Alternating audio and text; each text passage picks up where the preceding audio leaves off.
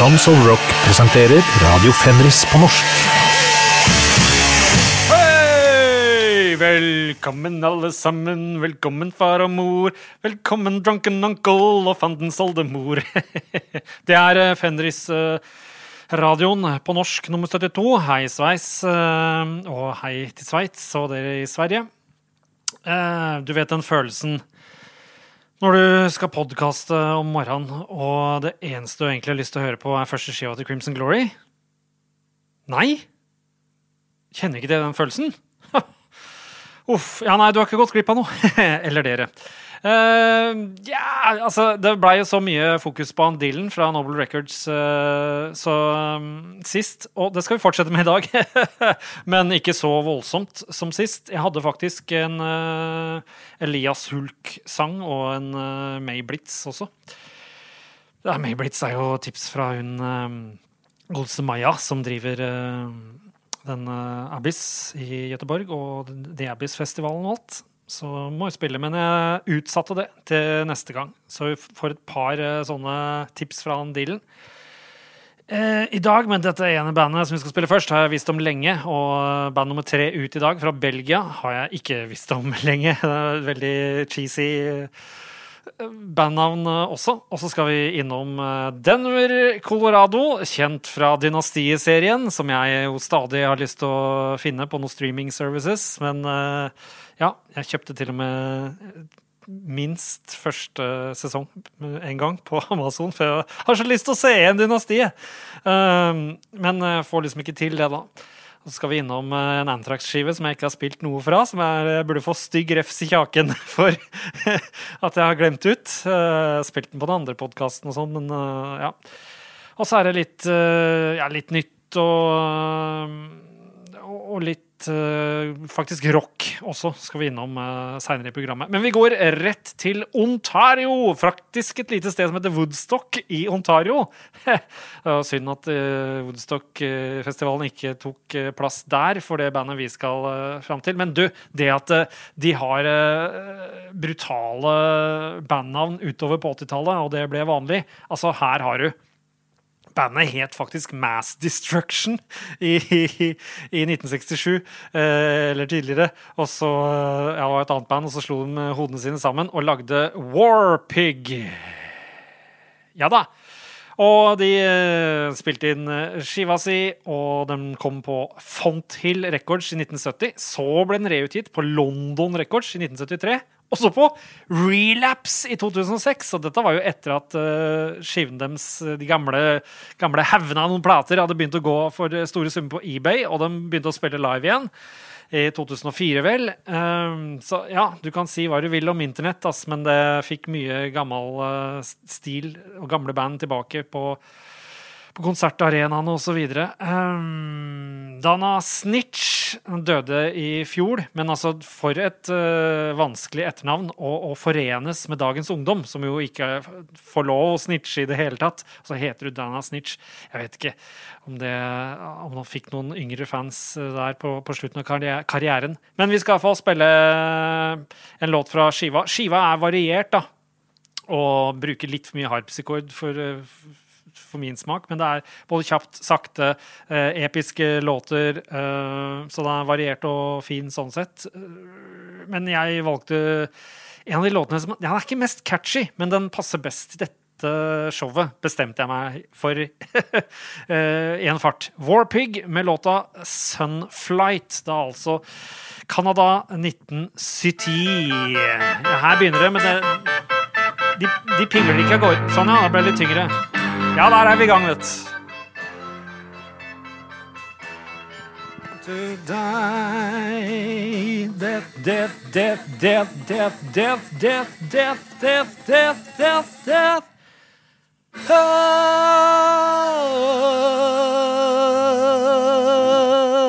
Ja, jeg vet ikke helt om uh, Uriah Heap hadde starta med sånne avslutninger akkurat på den tiden. Det kan ha vært i skjæringspunktet. Uh, så uvisst om uh, den avslutningen fra Warpig var Uri Heap-inspirert, men det var i hvert fall 100% sånn, at, sånn det låt.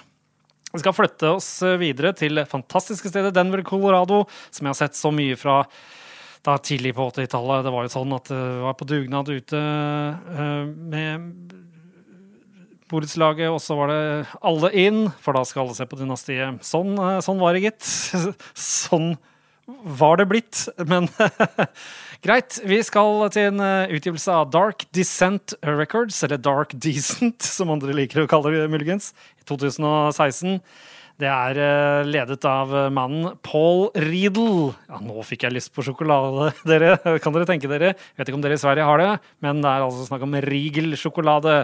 En sjokolade som var veldig liten, og nesten bare gamliser som åt etter hvert. Men den var nå god, da.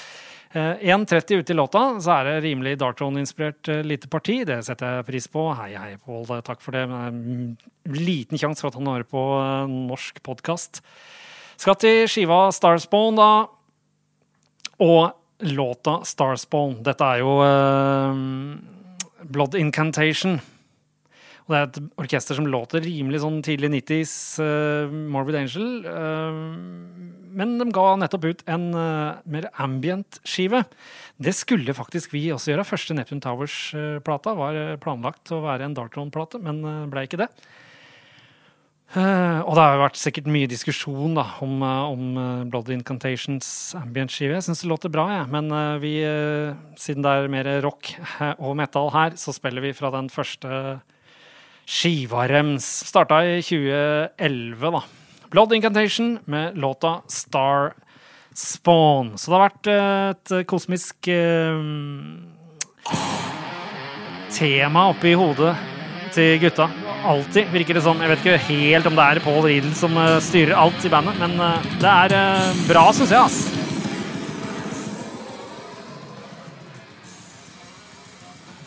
Og Blood Incantation, altså det er helt nydelig. Det gjør veldig mye annet enn Morbid Angel gjorde på starten av 90-tallet her. Det nydelige partiet som slår inn 3.20 uti som en lysning i skogen. Helt fabelaktig. Jeg blir kry og stolt. Eh, ikke si det til Shandy, som jeg driver den andre podkasten min med. Den Fenris Metal Pact på Patrion. For han er ikke noe begeistra for eh, Blood Incantation. Jeg kan ikke egentlig høre noe særlig feil, ass. Det er nydelig. Nå skal vi til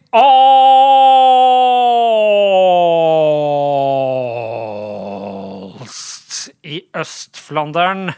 Hei, hei, Flanders, eh, Homers nabo.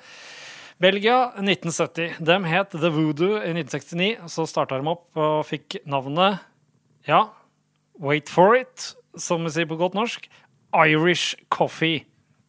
Kan være en grunn til at uh, det bandet har hatt vanskelighet for å liksom få oppmerksomhet fra oss i metallscena med det navnet. Det er jo ikke det første du liksom hopper på. Det hadde heller vært det der eh, som Warpig het først. da det Mass Destruction eller noe sånt. Men Irish Coffee der, altså. Kom med mm, fullengder i 1971, men først så ga de ut singel som het Masterpiece. Krangla seg opp til nummer fem på charts-lista i, uh, i, Belgia der. Og siden så sleit de med å komme på charts-listene, og så ble det et bilkrasj i 1975 som tok livet av den ene og skada den andre hardt. Og så begynte de på igjen i 2002, antageligvis pga. internetts kraft eller uh, hva det nå enn er, midtlivskrise eller whatever. Denne låta har et orgel som gjør meg altså, så glad. Det har en uh, perfekt klang. Og uh, jeg mener, i mine ører så står det seg utrolig godt. Siden disse 50 årene siden, uh, pluss at den er spilt inn. Så nå, uten flere dykkedarer, så spiller vi Irish Coffee med hitsingeren deres Masterpiece. Kom igjen, da! Kom igjen litt fortere, da! Kan prøve igjen litt fortere, eller? Der, ja. Ja, sånn går nå dagene. Altså, hør på det orgelet! Ta fin spillelista nå. Kom igjen. For en utrolig kul låt. La den til på personlig spilleliste. Alt jeg har lært i dag. Irish Coffee med Masterpiece er et lite mesterstykke. Og den eh, første låta vi spilte i dag, eh, Sunflight med Warpig, har jeg også lagt til det er bare fryd og gammen, får en si. Nå skal vi til et band hvis bandnavn har, bandnavn har like lite særpreg som uh, musikken, egentlig. Men det er allikevel bra. Her er det flere skiver som er utgitt. Fire skiver. Og de lærde strides da på Metal Archives. Så det er sånn at liksom førsteskiva og andreskiva er rimelig populære. Tredjeskiva kjempepopulær, som kom i 2020, vel. Og så er det nye skiva, der jeg fikk tipset fra Kenneth Sorknes. Der uh, Den har ikke fått noe særlig bra tilbakemelding, men når jeg hører gjennom hele sulamitten, så syns jeg det er absolutt på den nyeste skiva at uh, at lydbildet jobber best da, med, med altså, Instrumentene jobber best med hverandre og slik. Gjennom hele karrieren så har de egentlig hatt ganske trash gitarlyd på mer vanlig heavy. Og det er det som på en måte føler jeg særpreget deres. Når jeg hører på det, så er det mer sånn at jeg tenker fader, disse hadde jeg booka til et sånn metal cruise, for at det er ingen som kan bli skuffa her. og det går eh, helt eh, flott, det. Tenkte kanskje at de var tyske med en svensk vokalist, eller svensker med en svensk vokalist, eller noe slikt. Men så sjekker jeg, og så er det et enmannsband. Altså, kan det i det hele tatt stemme? Fra Martins Ferry i Ohio. Starta i 2016, og det er Andrew Dukagna som står bak dette. Han har spilt i 14 andre band. What?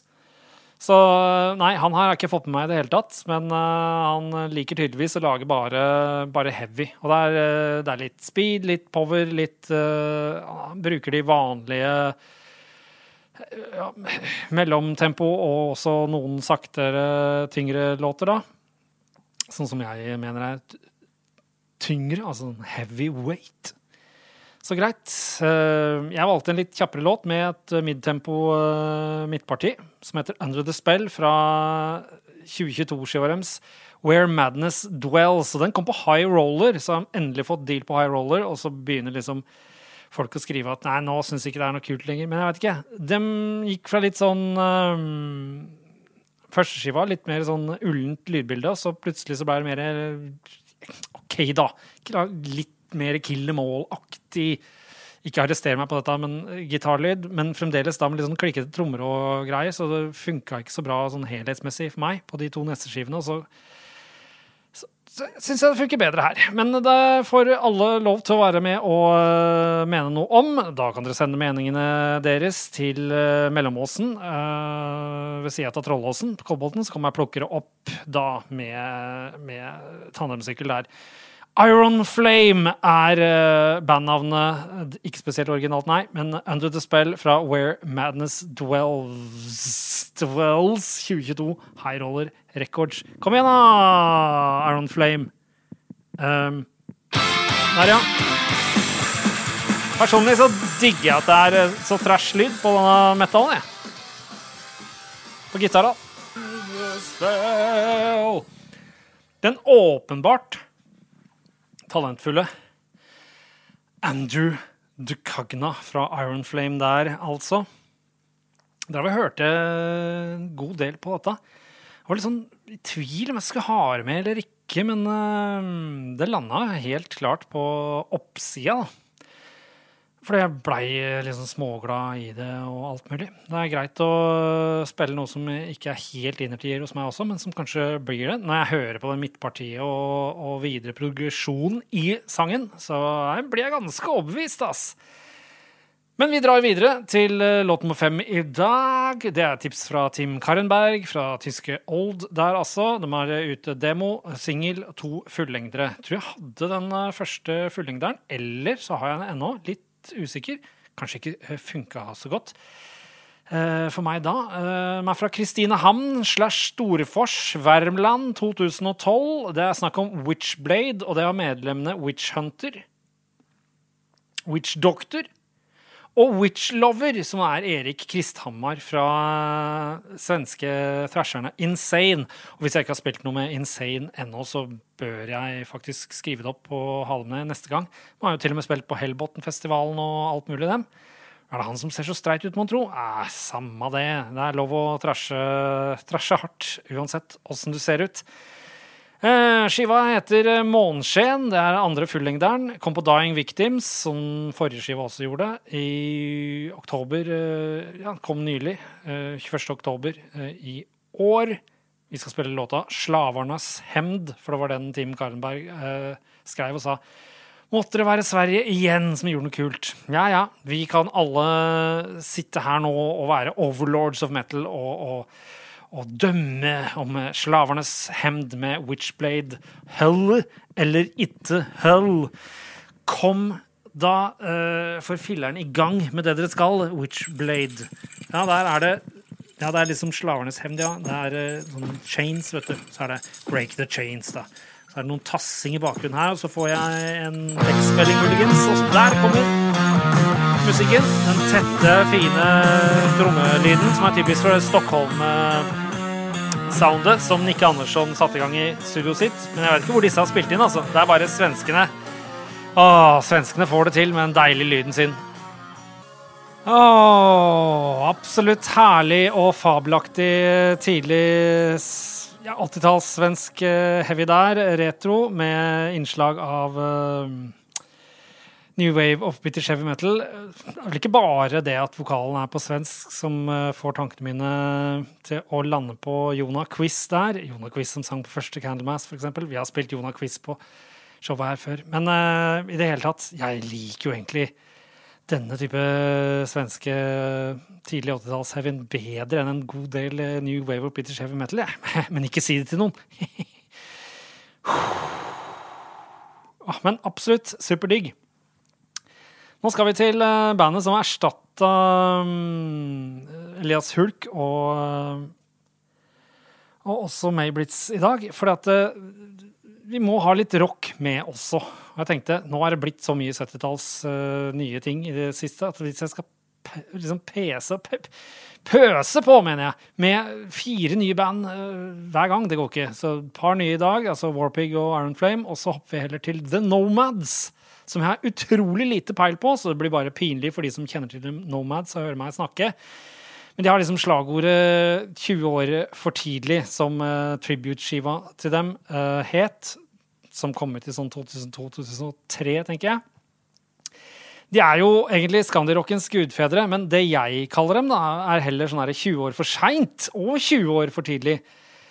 Første singelen deres var jo bare så vidt jeg husker, eh, bare coverlåter av The Sonics, som jeg regner som det første punkbandet, eller garasjepunkbandet eller garasjerockbandet fra USA. Som iallfall satt store spor etter seg. Det finner du ikke på Wikipedia, men uh, det viste jeg. Flaks. Um, slik at, og det starta sånn 63-64, så starter jo Nomads opp da i Solna i Sverige, 1980. Så hadde de starta 20 år tidligere, så har de vært store på uh, garasjebandfronten. Den ble ikke noe særlig store i Sverige, liksom. Det var ingen som brøy seg om dette nesten da. I, uh, altså skikkelig rock på 80-tallet. Sånn Radio Birdman fra Australia og, og sånn. Det, det, var tunge, tunge kår for det, de folka der da. Det var blant annet en uh, rock'n'roll-bølge som sveipet over på 80-tallet, som tok litt luven av mer enn garasjerocken. Men greit nok. Det blir mye babling. Men Scandirockens gudfedre er de i alle fall, for de uh, inspirerte ikke sant, helikopters osv. Uh, sikkert Glucifer og kanskje til og med Turboneger. Kanskje ikke Turboneger, jeg vet ikke. Men uh, første låta jeg valgte ut, er vel fra 83, da. Fra den uh, samme titlede Jeg kan kalle det en EP, eller? Where the Wolf Bane Blooms. Hvor det er en låt som Ja, det funker passe bra, pluss hos meg. Og så kommer det en låt med, fra en skive som jeg har helt glemt å spille etterpå, med et stort band. Og så avslutter vi med nok en låt med The Nomads, som var en av de låtene som jeg tenker det må være en av de beste låtene deres. Men kanskje ikke mest populære hos de der eh, kule garasjerockerne, da. Men først og fremst The Nomads med Where The Wolf Bane Blooms fra 1983. Korte låter alltid, da. Litt surfrock, eh, kanskje også denne sounden. Veldig kult, liksom. Kult, liksom. Det er sånn digg skjelvegitar og alt mulig. Som jeg først hørte brukt i metal må ha vært med Voivod, faktisk. Vet aldri hva den effekten heter, men det er når uh, volumet på gitaren Du slår av en kord, og så det, går det wow, wow, wow, wow, wow. Digger det. Digger det. Um, typiske surf-trombiten der, som går sånn Videre. Men uh, nå skal vi endelig til den skiva jeg babla mye om i dag. Uh, det er uh, Fistful of Metal med Antrax. Altså, får ikke en mer forvirrende skive enn det. For det har vært krangling i, i etterkant en masse. Uh, hva? Er det notatene mine borte her? Må jeg ta det uten uh, Greg Walls? Var det han fyren som klager hele tida om at han ikke fikk noe kreditt på skiva og mente at han lagde masse der? Neil Turbin, um, den hardere metallens Paul Stanley, som vokalist på hele skiva. Det er helt utrolig hvor mye han låter som Paul Stanley. Han klagde jo mye og mente han hadde lagd masse ting på neste skive igjen. Og så blei jo uh, en stor krangel der. Neil, Neil Turbin, uh, etter skiva kom ut, så var det sånn Dan Lilker må gå!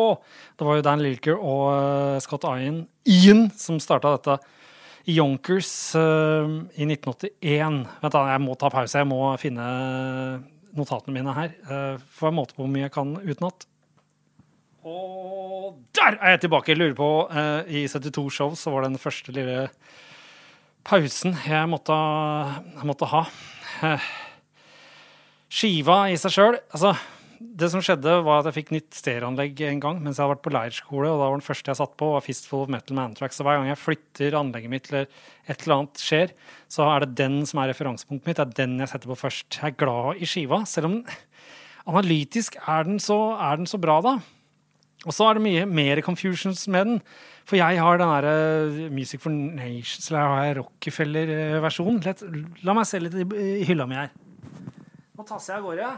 Skal vi se. Um, der er Fistful Metal. Sånn.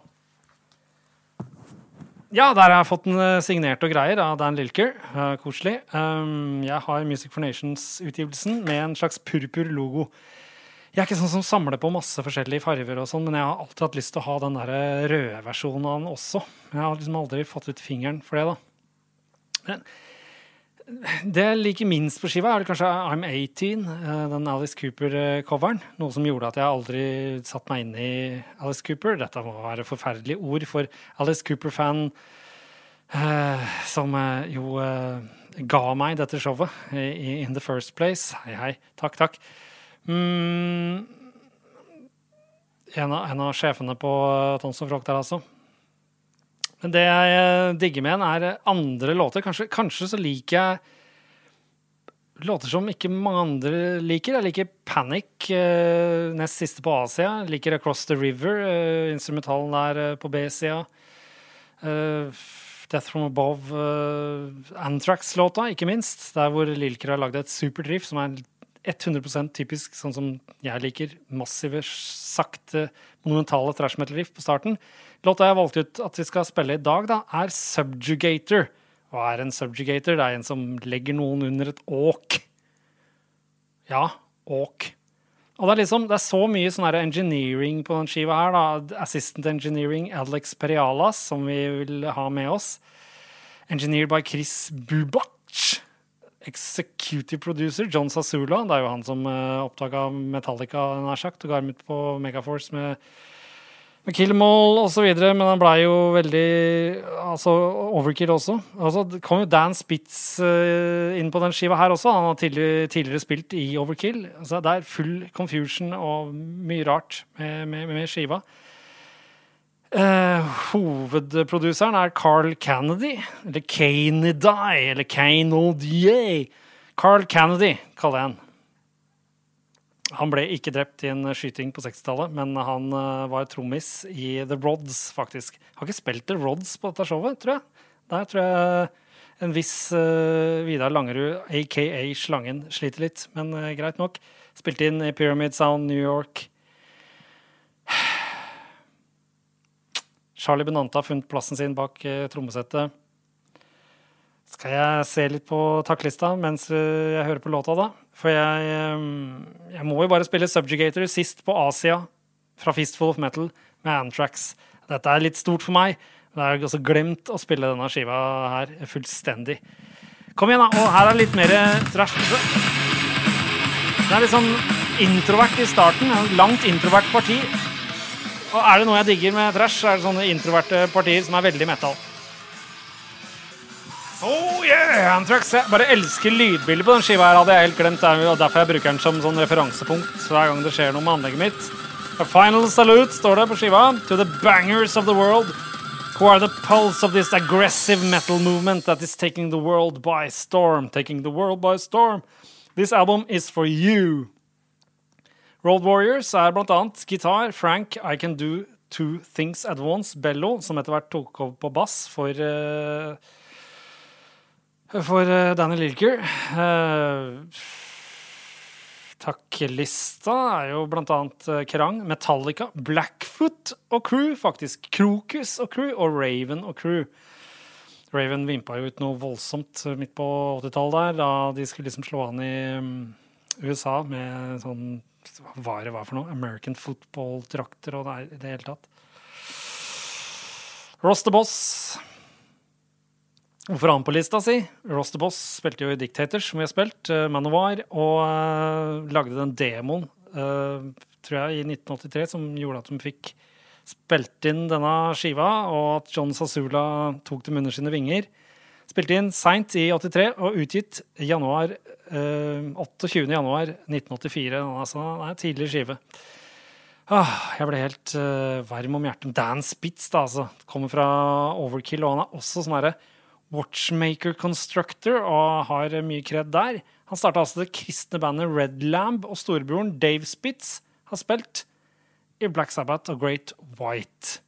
Greit, da sier vi farvel til Andrax for eh, denne gang og går over til siste låta. En, nok en låt med The, altså, The Nomads. Ikke The Cromags, men uh, de har jo en eksepsjonelt fet uh, låttittel her, som jeg måtte google.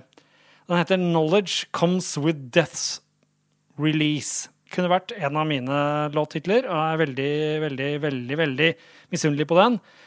Så ser jeg at det er David Bowie sin eh, en Det er en av tekstlinjene fra David Bowies 'Quicksand' fra Hunky Dory-skiva. Men The Nomads-låta eh, den er fra Hardware-skiva fra 1987, og den slår meg som en altså, usedvanlig god uh, låt. Samme om det er Nomads eller Bobby Socks eller Carola eller hvem det nå skal være. Så uh, uten noe mer adjø, så sier jeg faktisk adjø. Og spiller Knowledge Comes With Death's Release The Nomads. Og så uh, høres vi neste gang. Tusen takk for meg. Jeg var Fenris.